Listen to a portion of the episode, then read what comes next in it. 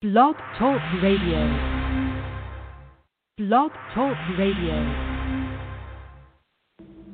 One day, when the glory comes, it will be ours. It will be ours. Oh, one day, when the war is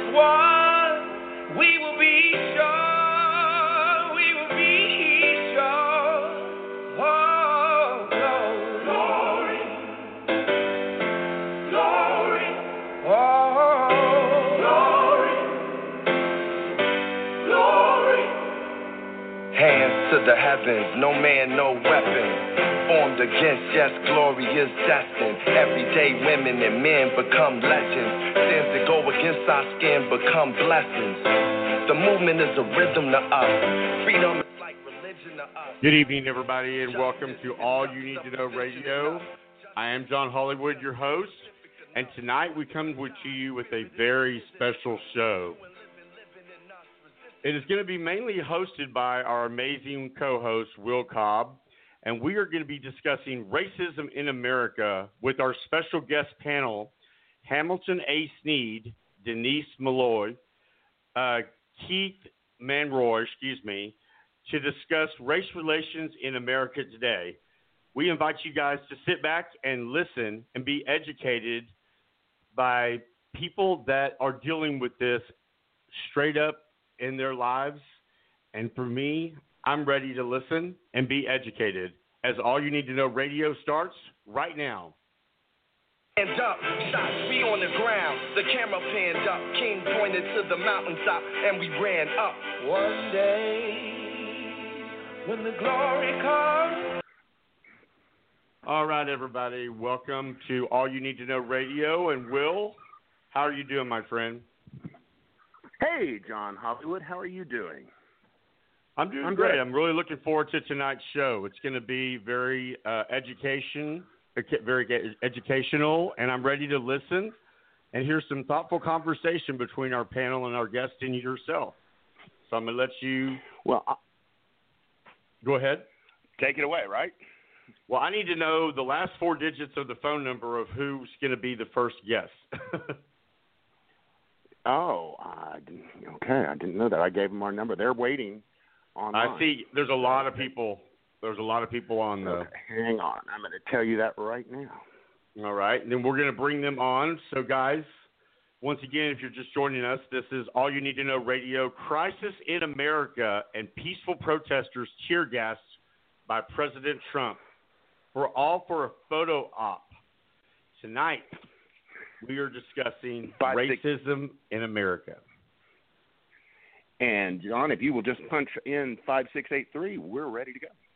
Okay. And I'll let you take it.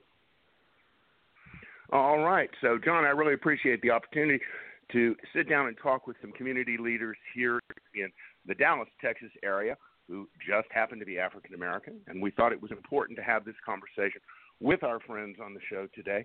And the first person I'd like to introduce is a friend of mine, Hamilton A. Sneed. And Hamilton is a marketing professional here in Dallas. And he's also a community leader. And his business is called. Um, HAS Events, and what it is is an experimental and event firm based in Dallas, and he focuses mainly on nonprofit and fundraising events. So, Hamilton, uh, welcome to the show. Thank you very much, Will. I'm I'm glad to be here, and thank you, John, for having me. Well, we're delighted to have you. Absolutely, So, sir. Welcome Hamilton- to the show. Glad to have you. I wanted to open up with you right off the bat, and I'm just going to go to the heart of it right here. You know, we saw a an African American jogger get shot in a neighborhood as he was running, and then of course we saw George Floyd, literally eight minutes being murdered. And I was wondering what, I mean, just like the rest of America, what was your reaction when you're watching all of this? Um, well, you know, George Floyd and Ahmaud Arbery um, are not the only ones um, who have had this tragedy happen to them. Um, but I was and I still am horrified that this is still happening day in and day out in our country. Um, what it says for me is that over the past 400 plus years, this old issue is still prevalent today, um, and that racism still exists, um, and that issues with police training and justice, the justice system in and of itself needs significant work. The difference, though, I think, um, and and how we're all feeling is that the murder of George Floyd um, and Ahmaud Arbery and several others over the last few years has been filmed, which is then taking the veil of racism um, off, and it's been removed. That coupled with other political climate things going on, as as I'm sure everybody knows, makes people tired, including myself. Um, I'm tired of having to defend myself. I am um, tired of having to fear, be fearful um, of walking out the front door and having what um, happened to Ahmaud and Breonna and Trayvon Martin and George Floyd and so many others happen to me. So, you know, it's, it it makes me terrified to leave my house, but um, I am hopeful that with what's going on now and conversations like tonight, um, change is going to happen. And when you find, I mean, when you see these kind of things, and you're talking about somebody who is terrified to leave the house, you know, and worried about, you know, how people are going to treat you, or if you're, what's going to happen to you in a traffic stop. So I kind of wanted to touch a little bit about, you know, what it's like being an African American man living in the United States. Well, let me say this: um, racism is not just in the U.S. Um, it is everywhere. It crosses the ocean. Uh, we are talking about things that are happening mainly here in the U.S., but I uh, was listening to a um, uh, an Instagram story today of a friend of mine who lives in in the UK where I used to live for a few years, and he explained and expressed um, a situation that happened to him in a Chelsea neighborhood um, where he couldn't get a cab. So um, this happens every day. Uh, for me, it's from the moment I wake up, regardless of the fact that I grew up in a middle class family uh, where my father was a lawyer, my mother was a teacher and social worker. Um, I went to private schools and public schools. I have two degrees, all of these things. Um, and I have a successful business that I run and I started. But for me, driving down the street through certain neighborhoods, if I get pulled over, um, my thought is what might happen to me. Uh, every time I walk into a room, um, and get stares or looks of what is he doing here from and I had this happen to me not too long ago, walking into a luxury retailer and being followed. I was asked if I needed help once, twice, three times by the same person who continued to follow me. So it's those types of experiences that we go through every day. Um, you know, even the smallest of things, and it's really not a small thing because it's a big thing to me, is, you know, walking by um, an old white lady and she clenches her handbag. That is the kind of stuff that, as a black man, I have to deal with every day, in addition to being a business owner. So you couple that on top of business and having to compete with um, other, for, for my profession, other event planners um, and other individuals and vendors, and having to prove myself even more. When I walk out the door, it is three times, four times, five times, ten times harder for me to get certain jobs because A, I'm not even given the time of day. I'm not given the opportunity. Or B, when I walk in the room, that's the first thing that people see. Um, and I don't want to say that this has happened uh, or this is happening with my current clients that I have, but I do want to say that this has been my experience over the last 10, 15, 20 years of me owning my business is that I have to go through this challenge every day. Um, and it's something that we all, as black men and black women, business owners, um, and individuals have to um, have to overcome, um, and we have to live with every single day. So, and and I think I'm accurate here. You're saying that people who are not necessarily qualified you or, or, or do a better presentation may get the time of day or the job just because they're white. Yes. You may not be as qualified as I am. You may not speak as eloquently as I do, but there are times, and there have been times when I will walk into a room and I will be looked at and treated differently. I may not get as long of a time as certain individuals, um, or I may not even be allowed to present or to be even given the opportunity to present.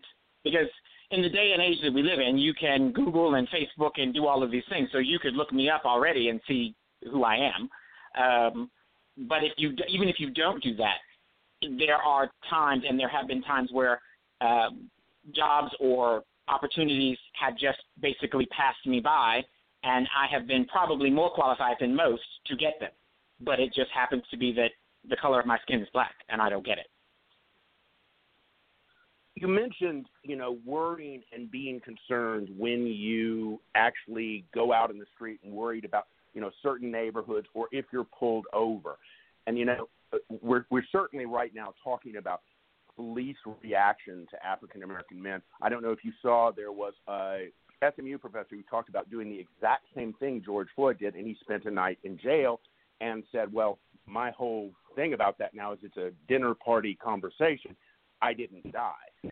So, yes. I understand that it must be absolutely terrifying as an African American man, especially in the police environment, to be pulled over or to be stopped for a crime or even to be accused of a crime. What I'm curious is you're seeing a lot of, especially the right news, say, well, there's some bad eggs in the police department. You know, it's but it's certainly not. I, I think one of Trump's people just said the other day that it was certainly not uh, systemic in the system, and you know, it was just a couple of bad eggs. And I'd really like to hear what you think on that. You know, um, when people say there's there's you know, if not everybody, um, I think there's a lot of changes that need to happen, um, and there's things that need to take place when we we have these conversations. Um, and when people say, you know, it's it's that one or two people, or you know, it's the, not that many bad eggs, and and all of those things. Well, those bad eggs need to be retrained. They need to be removed. They shouldn't be there to begin with. The police um, and the justice system are there to serve and protect um, and there are things that they are there to do. Um, they are not there to be judge and jury. Um, you know, especially from a police standpoint, um, you know, there was a new campaign that was just launched today, um, and it talks about the eight steps that should be taken before, um, you know, from a cop standpoint or from a police standpoint. So there are things that are happening, I think, that will move the country forward. But part of that um, is some things that need to happen now, which is people voting, and those things are only going to change from a local and state standpoint. And national government has to um, be informed and be helpful, but a lot of those changes, especially when we're talking about police and police brutality and, and those things, um, come in at a local and national level, and people really being able to understand that they have to get out, they have to vote, um, and you've got to hold those elected officials accountable. Well, and I know John Hollywood, you want to chime in right here and talk about the fact that folks, you got to vote. Absolutely. I mean, ha- Hamilton, hearing what you're saying is educating me, and I'm learning so much.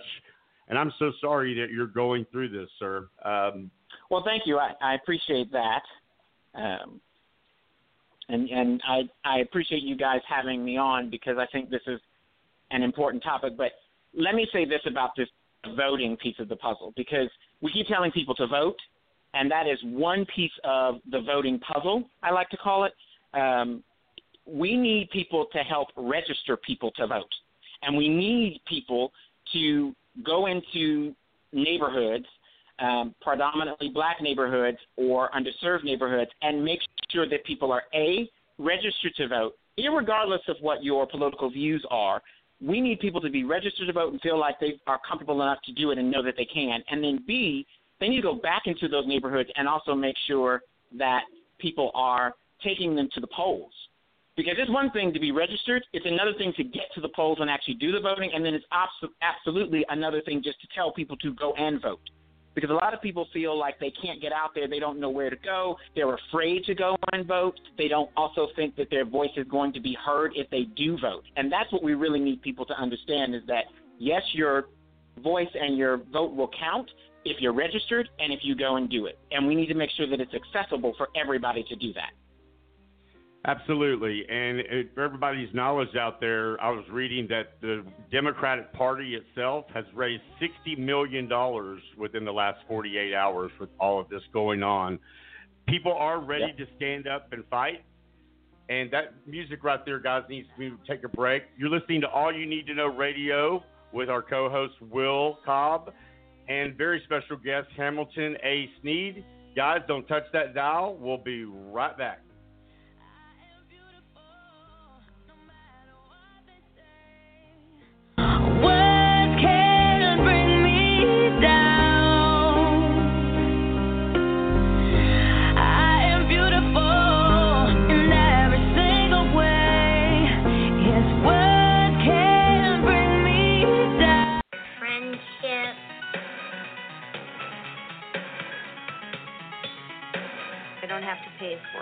Medicine, housing, food. It's just amazing to just raise money for such a cause. We're helping children. Thank, Thank you. It's a great cause. Home, I go to smartsign.com. I order fantastic safety signs and labels, glow in the dark signs. I got great bathroom signs. You can even order custom signs. Mom's got to lay down the law. Smart Sign, America's top online sign retailer. Use offer code YouTube10 for 10% off products at smartsign.com through December 31st. Less than two years ago, mortgage rates were between 5.5 and 6%. Do you know right now mortgage rates are nearly half of that? You can call TexasLending.com and may be able to drop your mortgage rate in half. Call 972 387 4600 or go online and apply with texaslending.com. If you save just 1% on a $240,000 mortgage loan, you may save up to $200 every month in interest. Apply that savings towards your mortgage, pay it off faster. Call texaslending.com today, 972 387 4600. We won the Consumer's Choice Award for the last 13 years. Call right now Talk with a live person for a free quote. 972 387 4600, TexasLending.com. When you think mortgage, think TexasLending.com. 4100 Alpha Road, Suite 300, Dallas, Texas 75244, and MLS number 137773, Equal Housing Lender. We know that we're asking Americans to do a lot right now. So we're asking everyone to be selfless for others so that we can protect those who are most susceptible to this virus. A question I often get asked is why should young people care about the spread of coronavirus? Well, we know that people with underlying medical conditions over the age of 60 are at highest risk, but they've got to get it from somebody. Social distancing is really physical separation of people. It's what we refer to when we ask people to stay at least six feet apart. Not going to bars, not going to restaurants, not going to theaters, where there are a lot of people. It all just means physical separation so that you have a space between you and others who might actually be infected or infect you. We all have a role to play in preventing person to person spread of this disease, which can be deadly for vulnerable groups. For more information on how you can social distance, please go to coronavirus.gov.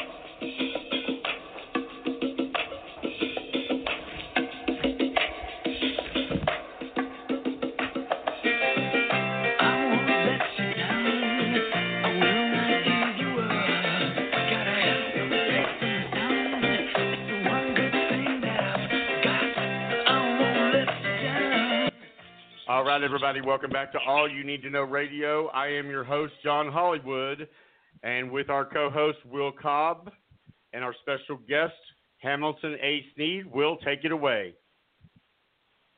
Okay, thank you, John Hollywood. So, Hamilton, here's something I really am very interested to hear your perspective on. And by the way, right before I do that, a big shout out tonight to our producer, Maureen Vanderpool. But now, back to you, Hamilton. Um, so, recently I just saw Trump in the newspaper said, I have done more, and by the way, I'm going to quote him I have done more for black people than any other president. And I would love your perspective on that. I can't help but laugh for that one. Uh, um, I, I have no words. Um, uh, pretty egotistical, wouldn't you say?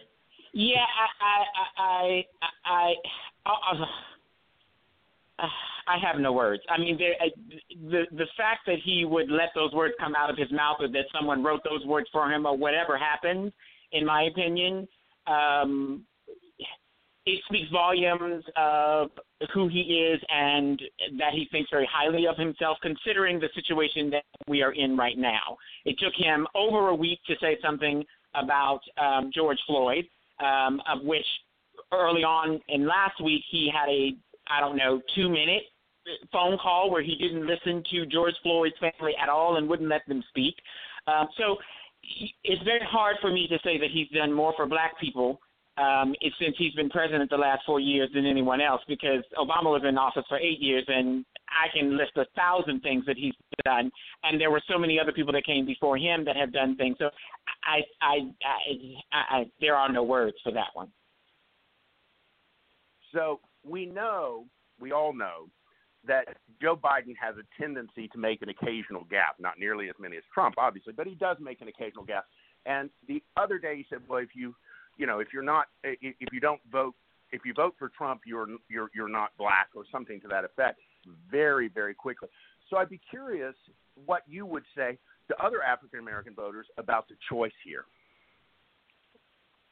Well, I mean, I'm always a, a proponent of you have a choice of who you want to vote for. So if you are if you want to vote for Trump, vote for Trump. If you want to vote for Joe Biden, vote for Joe Biden. Um, but I think what you need to do when you're making that choice is to really think about the decisions that these individuals have made over the course of their political careers.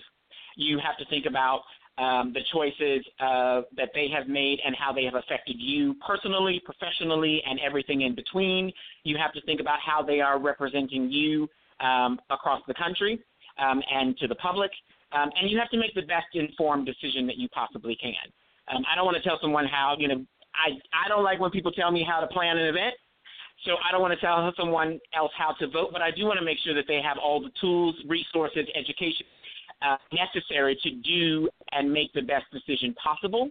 Um, I want to make sure that they have the facts because that's the most important thing, and then make that decision for their own. I don't want to say that someone is less black or more black because they decide to, to vote for um, someone or someone else, um, and, and anyone else for that matter. So I think you need to make the, the most informed decision of, of who you want to vote for. Now, that's all I can say on that one. And what Joe Biden actually said was, "You ain't black if you vote for Trump." And what I would like to add on to this, Hamilton, and uh, what I'd like to get Hamilton's you opinion on it. is, is that um, if you're going to vote for Trump, then be ready to say who he is and who it makes you if you vote for a man like that. Wouldn't you agree with that? I would say be ready to defend your your your, your choice. Um, and when things don't work out in your favor, don't say that it's everyone else's fault. Um, you know, you you make a choice. You have to stick with that choice.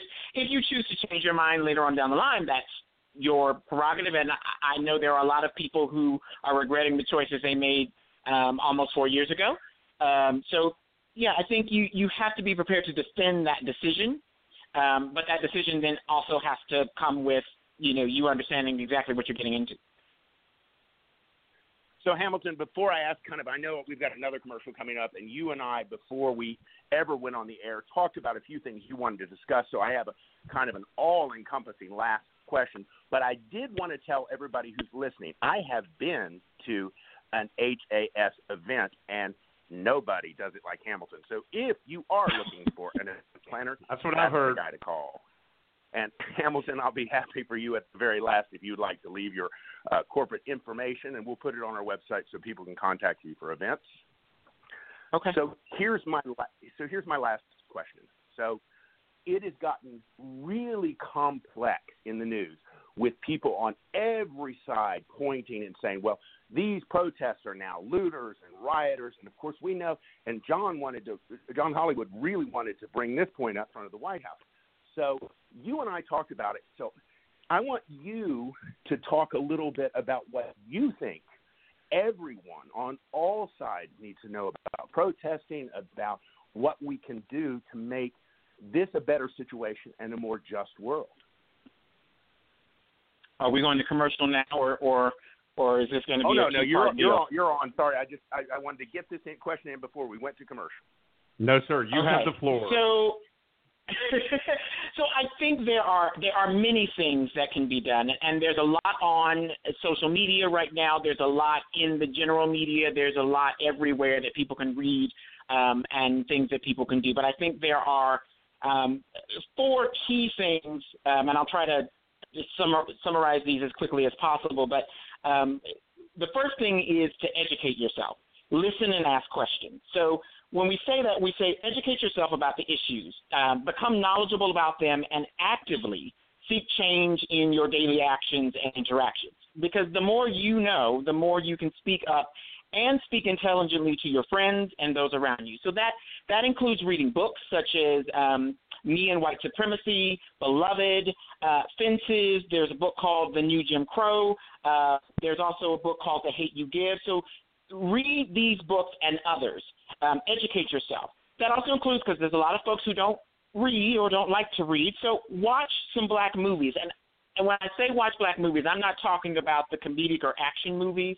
I'm talking about the movies that tell you the stories of oppression, that tell you the stories of the black experience. And the black experience is not the cultural experience that you see in dancing and movies and music and all of that. I'm talking about the experience I shared earlier. I'm talking about the tragic experiences that black people face every day. So that's in movies um, by Ava DuVernay, such as When They See Us, which is on Netflix, which tells the story of the Central Park Five. I'm sure everybody, or hopefully everybody's familiar with those five juveniles who were wrongly accused of rape because of the color of their skin. Um, there's a movie called 13, which talks more about the justice system. Uh, there's a story called American Son, which features Kerry Washington, which tells the story of an interracial couple. Kerry obviously is black, who's waiting on uh, the news about her son in a police station in Florida. Uh, there's another one called Watchmen, which is a nine-part drama, which is really good. People should watch, focused on racial violence in Tulsa, which actually happens to be where I went to get my undergrad degree. Um, so watch those movies. You can still watch all the other ones. You can watch uh, Pose, Insecure, Dear White People, all the comedic ones, the entertainment ones, because they have value as well. But educate yourself in that manner. And then once you watch those movies and read those books, have the hard conversation that I think people have been afraid to have and hopefully are having now. Um, and include your black friends in that conversation. Invite them to your book clubs and everything else that you have because there's no way you can have a conversation without talking to the people that have experienced what you've seen and what you've read. So that's the first thing is to educate yourself.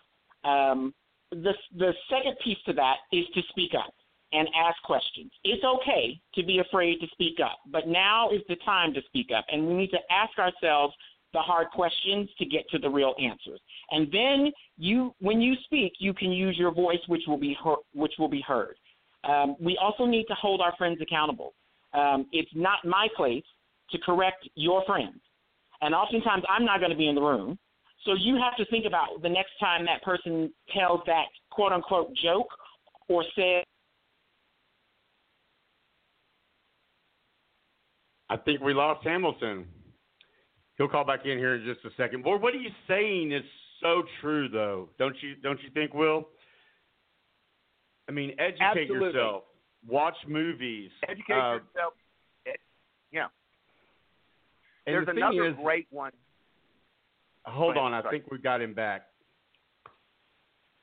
Okay, if we got sorry guys, I had a little There technical go, Hamilton. difficulty. Okay, no problem. Um, so I was saying, you know, when you when you're in that room and these folks are saying those people and using those words, those are the words that is learned behavior, which is racist. And you need to call your friends out on it. Don't ignore what's going on because being silent means that you agree with it.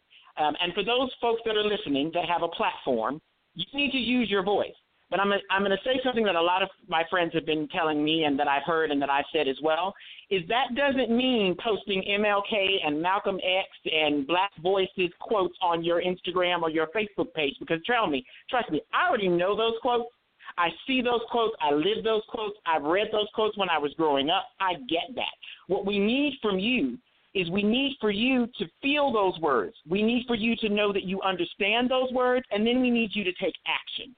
So that's signing a petition, joining a peaceful protest, helping create content that changes minds, and not just doing it on Blackout Tuesday, which was a couple of days ago, but really doing this intentionally and then and and speaking up you know, we we get a Black History Month, which actually happens to only be um, the, short, the shortest days out of the year. It's in February. So speaking up more consistently and regularly, and not being afraid to do that.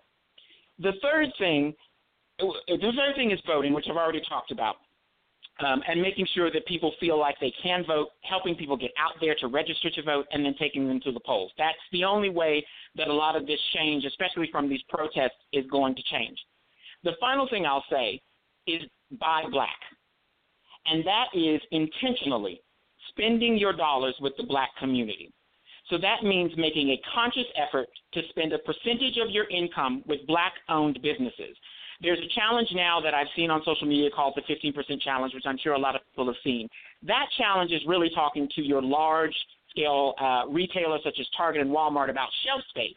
Um, and the buying power of black folks, but also the fact that we represent 15 million people in the population, and we need to at least account for 15% of that um, buying power on the shelves. But that also is a challenge, especially you know when I think about where I live here locally there are small retail stores, small grocery stores. We all know them, those folks listening from Dallas. Put some black businesses, at least 15% of them, on your shelves because that is then going to be supporting buying black. Because when I go to your store, I'm going to be looking for those black businesses. The next time you think about going to brunch or lunch or dinner or whatever with your friends, think about choosing a black owned restaurant. Um, and, and for selfish reasons, the next time you're thinking about an event planner, think about hiring black. Think about hiring a black event planner such as myself, finding a black vendor that's an, um, a DJ or a florist, um, and don't use the excuse because I this bothers me when people say, "Well, I don't know where to go. I don't know where to look."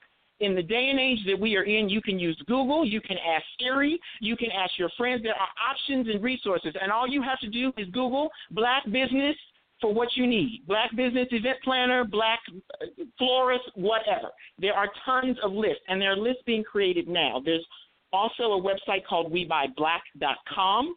You can visit any of your chambers of commerce, which have lists. Um, so there are tons of ways that you can buy black, and the and the other piece to that puzzle is collaboration and partnership and being open to that. I spoke with a very good friend of mine this week who I've connected with another black business, and they are already in conversation about collaborating.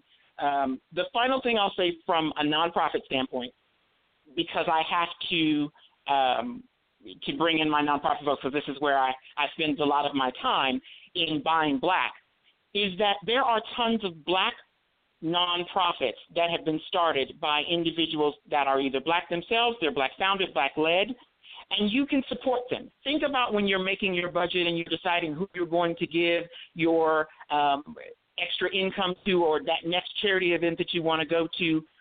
What causes can you get in front of? Because that's another way that you can buy black. I was on a, um, I watched a Facebook Live this week uh, with the daughter of the late Reginald Lewis, who wrote the incredible book that everyone needs to read, Why Should White Guys Have All the Fun? And she said, uh, something that I thought was very interesting um, is that there is a huge gap in the nonprofit sector when it comes to funding for black led and black owned and black founded nonprofits. Um, and today I got an email from the Dallas Foundation, who's based here in Dallas, and they sent out an incredible email about supporting uh, the nonprofits that are black led, such as Paul Quinn College. So you're talking about your HBCUs um, and their endowments. That's another way that you can buy black. Um, we talk about uh, For Oak Cliff, um, Bonton Farms. There's the Dallas Black Dance Theater, which is award winning. So think about ways that you can support other nonprofits, not just your cancer nonprofit, not just your um, you know theater or your um, music nonprofit. Think strategically and intentionally about spending your money, whether it's for profit or nonprofit, with black the black community because it's only going to have the dollars continue to share and spread wealth within the black community, which creates jobs, which creates economic wealth, which creates change, which then means that we will not be having these conversations hopefully in 20, 30, 40 years from now because those things would have been done. Well, Hamilton, let me Hamilton, just say thank you so much for all of this education tonight. I mean, I have learned so much. I am definitely going to buy black and and I have businesses here myself. I would like to probably talk to you off air about things we could do. But thank you so much for joining us and bringing your expertise and just your amazing insight to All You Need to Know Radio tonight. You're welcome to come back at any time. Thank you so much. I, I appreciate it. Thank and then you we'll so go much. ahead You and were we do need to take a quick break. Okay. All right, everybody. So this is All You Need to Know Radio. This is Miley Cyrus, The Climb. We have special guest Hamilton Sneed on with us, and when you come when we come back, we have two other special guests that will be joining us. Will Cobb, our amazing co-host, will be ta- still head in the chair. Don't touch that dial. We'll be right back. Take off with the. You're like most people. You've been forced to stay in the past by your energy provider. Trapped in a fixed rate contract you really don't understand. Paying a bill that can be more of a shock than getting struck by lightning. Think about it. You don't even know what type of energy you're using, or when rates inflate, or when they plunge. Or the fact your energy provider's variable price only varies based on how much pain they think you can take before switching. All of the control is with them, leaving you in the dark. You see, the actual cost of energy goes up and down and changes every 15 minutes. And yet, your energy provider charges you the same fixed rate all the time. Now, if they set it somewhere around here, it might be an okay deal. But they set it up here, and if the price of energy drops, they pay less while you continue to pay the same fixed rate hmm. up here. Oh, and let's not forget all those little add on fees with names you can't understand. So what you pay is oftentimes a lot more than what they pay. But we decided to change that. All of it. It's time to go grid. Griddy connections directly to the actual price of energy, bypassing the middleman. You're charged only what it costs to produce and transport your energy. There's no confusing price plans, no markup, and no fixed contract. All you to the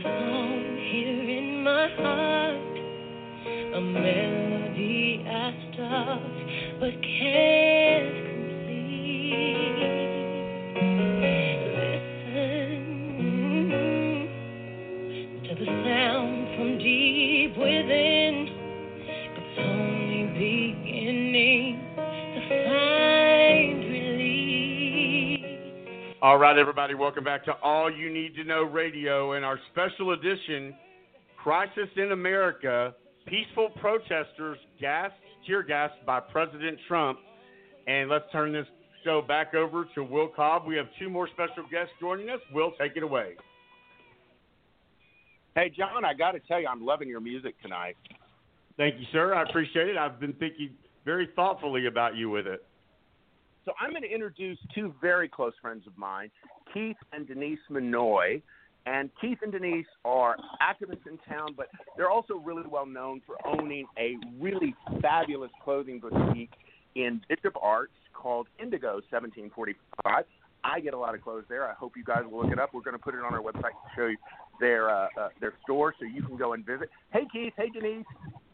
Hi, how are you? Hey, Will. Good. How are you, darling? Good. Hey, guys, welcome to the show. Thank you so much for joining us. No, Thank you, John. you for having us. question I want to ask you both, and I'll throw it first to Keith.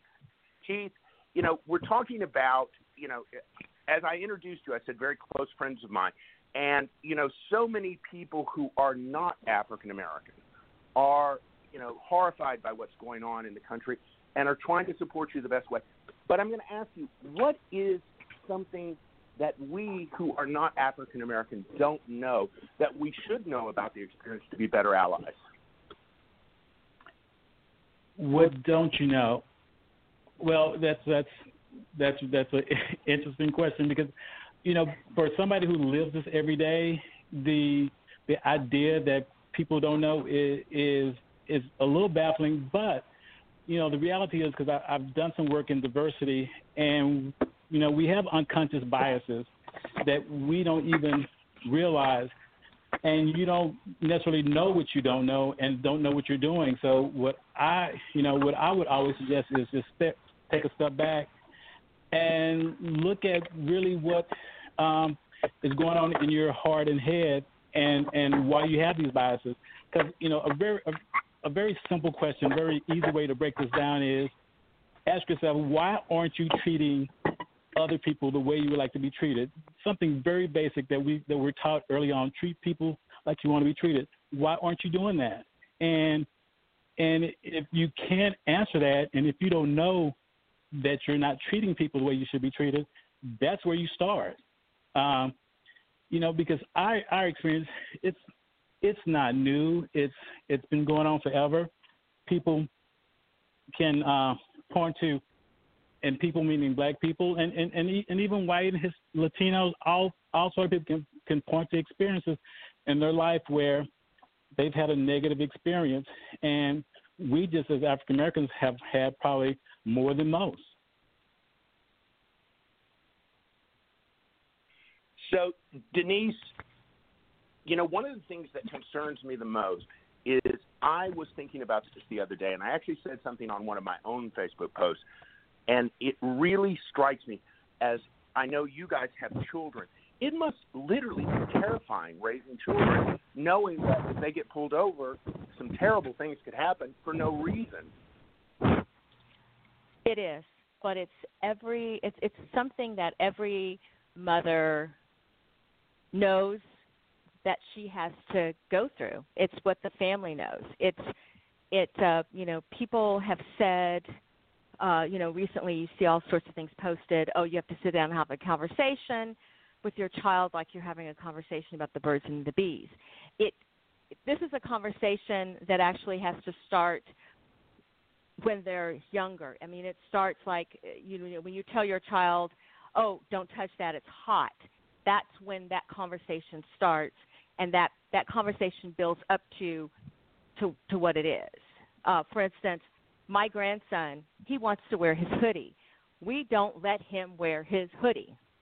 He can wear it, but he can't put the hoodie up. You know, he's like, "Why why not? My friends have it."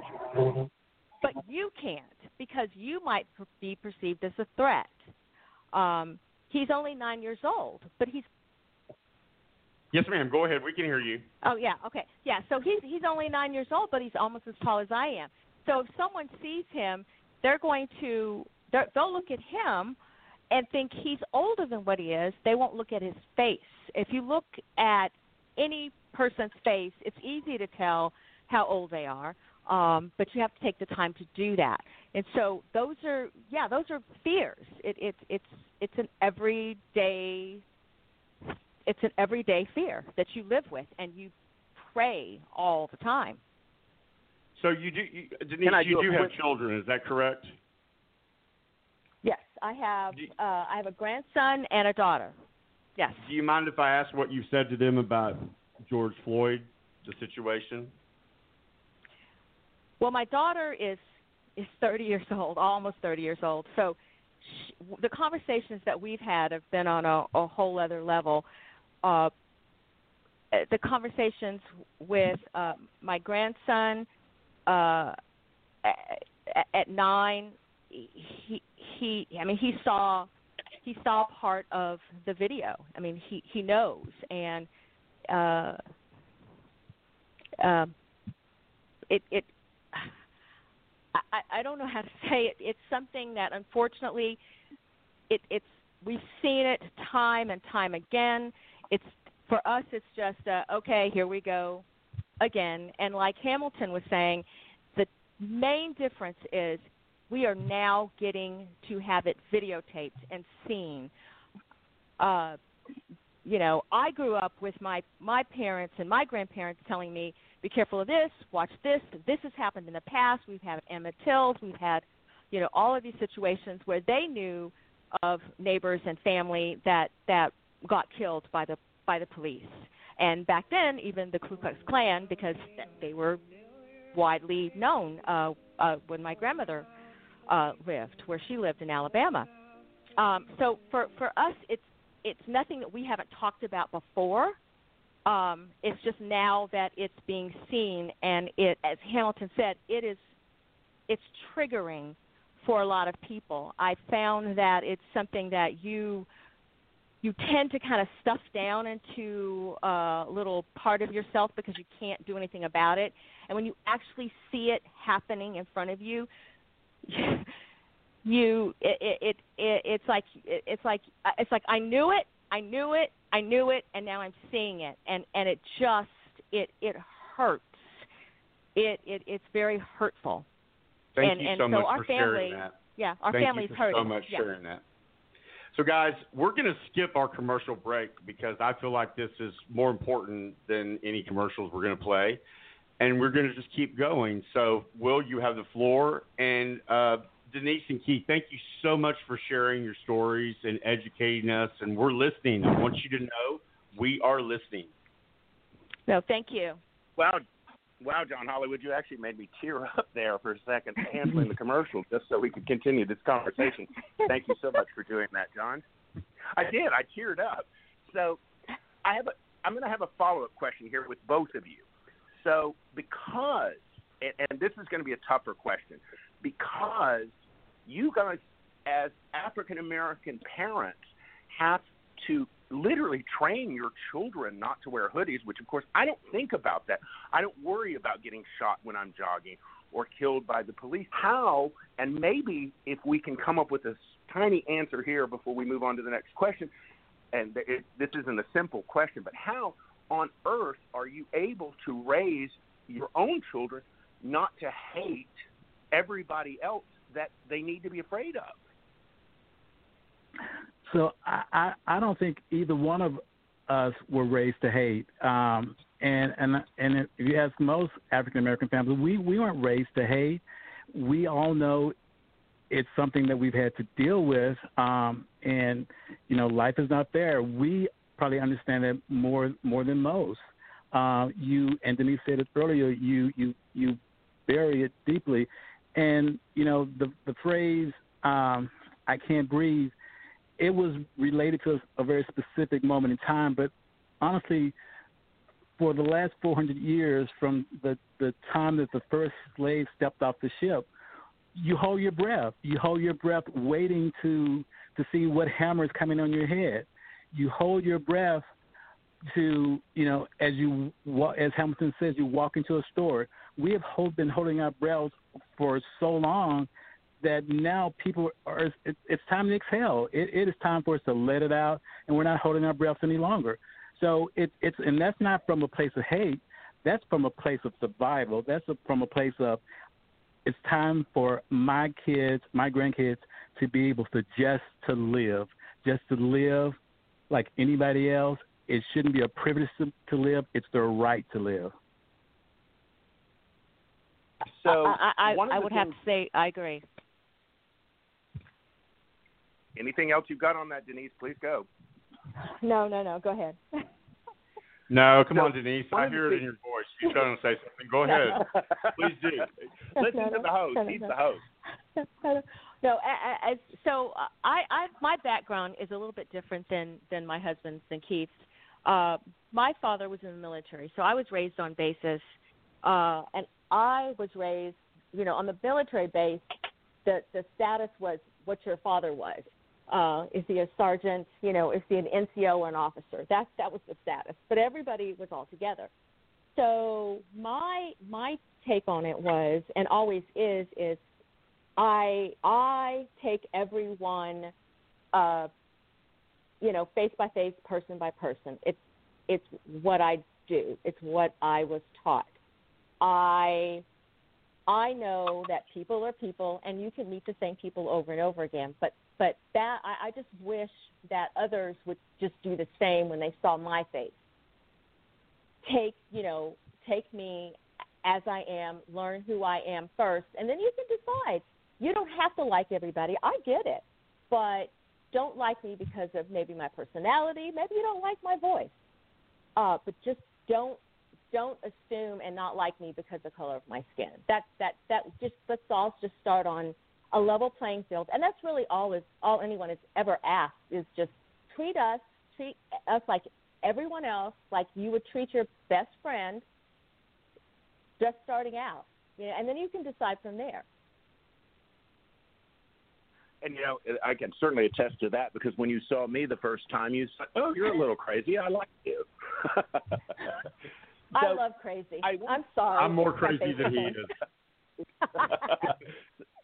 so, so I want to get into this real quick, guys, because there's a double whammy for you guys, and that is you guys are business owners and had to board up your own store the other day to protect it from looters who are using peaceful protests to stir up problems.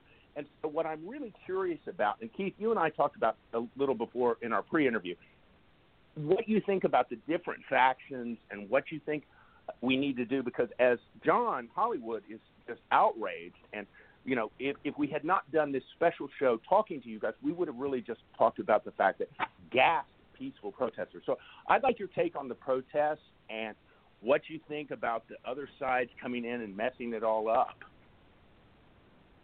Well, it, it's it's just uh, it's just another uh, tool to cause division. I mean, you know, people we've been having peaceful protests for for you know decades, um, and the and oftentimes they you know it may start a conversation, but the conversation uh, doesn't really go anywhere. I fundamentally believe that this time out, you know, the conversation will go somewhere. Um, and the the peaceful protesters, you you have to support them. I've I I definitely support those guys. I you know, it's it's what we all should be doing.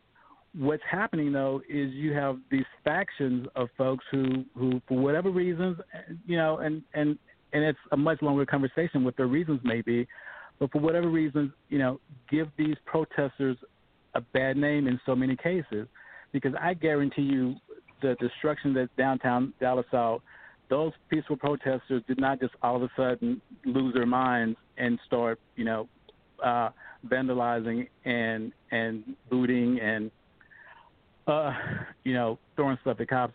It, that was initiated by by some groups, um, and I, I can't tell you who those groups are, uh, but you know there's definitely anecdotal evidence that suggests uh, that other things are going on, and so for for for that, you know, you're angry about that part. I mean, because under normal circumstances, I mean, there would be no need to think we needed to protect our property. Um, in this particular case, you just didn't know what was happening. After you have two days of it, you, you you think, you know, what's the prudent thing to do? And when you you know you put considerable amount of your savings into to opening a business and, and making it uh, try to make it successful, you want to try to protect that. One of the things that I find very interesting, I'm going to ask the same question because I know John Hollywood loves this kind of question, and I'm going to ask you guys the same question I asked Hamilton. I, I got to ask the same question I asked Hamilton. Trump the other day said he had done more for black people than any president ever. So I'd love to hear your take on that. And especially Denise, because here's the shocking thing. Coronavirus has hit the African American community harder than anyone, and it doesn't seem like a lot's being done. I I, am like uh, Hamilton. Uh, to find the words for that, it, it's it's very difficult, uh, given uh, all the other you know presidents in the past that we've had uh, that have, it, you know, and and my point of view, done way more in harsher circumstances. I think. Uh, I just I, I, I, I'm, I'm, I'm with him. It's just, it's hard to, to, to find those words. You just, you're, I, I'm incredulous. I'm, I just, I can't, be, I cannot believe he, he said it, but he did. So what, what I'll add to that is, you know, not every African American is going to think the same way, going to do the same thing. So I'm going to speak for this African American. I don't know what he's done for me. Um, and it and if I have to um, sum up his his comments, that comment, I would just say it's inconsequential. I mean, it, it there's nothing behind it. So move on. So, hey guys, can I ask you a question like, real quick? How do you Sure. guys feel? And if you, Denise, you can start. Do you feel like the the way that things are being negotiated, the way the peaceful protesters are get, talking with the police and uh, George uh, Floyd's family are talking with everybody, do you feel like this is actually going to mean something this time, or is it just going to be the same old thing in a couple of weeks? I am hopeful that it will mean something this time because I, and unfortunately, I have to go off my feeling with this. Um, it, it this feels a little bit different. There are definitely more people um, that are stopping and going, wait, uh, I need to listen, and more people that are willing to listen. Strangely enough, I think that the reason why more people are willing to listen and the reason why this might be different is because of coronavirus. If we had not been in our homes, glued to our TVs and our social media, the number of people that actually got a chance to see this would have been less. It would have been glossed over because we would have been busy going around our daily lives and it would have might have gotten lost in the next news feed like it has in the past. But because we have seen that the coronavirus has disproportionately affected brown and black people um, and we've we've you know people we've talked about food deserts we've talked about um, uh, you know the the illnesses that black and brown people have and now you see this it's just one on top of the other made everybody get on and protest it, it's the same reason why I think people are, are listening and willing to have this the conversation that we're having, those hard conversations um, that we may not have been willing to have in the past. Um, and, and by me, I mean I, as an, I mean me. I mean I probably would not have had this conversation in the past. It's it's things that we hold in and we just don't we don't talk about it. Um, so I think you'll find more people talking about it if if you're willing to listen. So I, I do. I think this is a different different situation. Isn't he making America great? Uh, and Keith, what, could you add on to that for us, please? So, guys, Um, the, go ahead. go ahead, Keith. No, I was going to say, you know, honestly, there, there's not a lot to add to to to what Denise says. I I I do feel like this is different, and really for the reasons that she says. There, there have been more people reaching out, more people genuinely wanting this to be a better world, and and that's evidenced by you know it's not just happening in the United States, it's happening all over the world uh, and and many other places. And you know, one, this one lady, and and I, I I forget the city she was in. It might have been Palm Springs or some some small California town. Uh, she was ninety something years old, and she was a lone protester. She was by herself, but you know, it resonated enough for her to come out to stand on the corner with her sign. So you know, I, I do think this is way more meaningful than it's ever been before. So we have about a minute left before we have to wrap it up. And again, I want to remind folks that Keith and Denise Manoy own one of my favorite shops in all of Dallas, Indigo 1745, and they are they have some great uh, coronavirus uh, procedures in the store, and they were kind of innovative. That so, excuse me. So go to Indigo 1745's website, look at our, our, our site later, and, and find their link and patronize their business because I tell you what, I buy a lot of clothes there, don't I, Denise? yes, you do. I can see We Will love in Will. I could see Will like that actually. so in the last minute, guys, in the last minute, what do we as a world and what do we as a people need to do to really come together? What do you think? What what's what what do we got to do here? I would say you you take a strong look at yourself. Look in your heart and look in your heart and in your mind, and and see where you are as a person. Because Hamilton said said a lot. So try not to just keep repeating ourselves, but you know, challenge your friends, challenge yourself. Look at your biases and and and ask yourself why. And once you start to to answer those questions, you can fundamentally start to do a better job in dealing with everybody else. All right, guys. Well, let me tell you once again, thank you so much, Denise and Keith, for joining us tonight and educating us. And once again, we are listening. And Thank uh, you, Will, John. if you can, absolutely, you. guys. You're both also welcome to come back at any time. And with that, guys, we are out Thank of you. time. We want to say special thank you to Hamilton A. Sneed for being a special guest, and Denise. Am I man or am I saying it right, guys? Manoy. Manoy.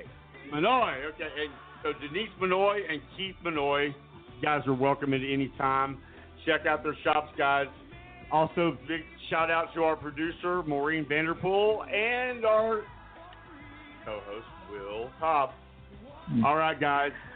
With that, every day. Thank you. Thanks, Will. Thank you guys so much. Every day, Thanks, get guys. up in the morning and look at yourself in the mirror and ask yourself, what have you done today to make yourself feel proud? Step over your comfort zone, people. I invite you to listen. I invite you to learn. Because tonight, I've learned a lot. I have a lot of homework to do. This is John Hollywood with your host, Will. Good night, live from Dallas, Texas. Oh, I can't hide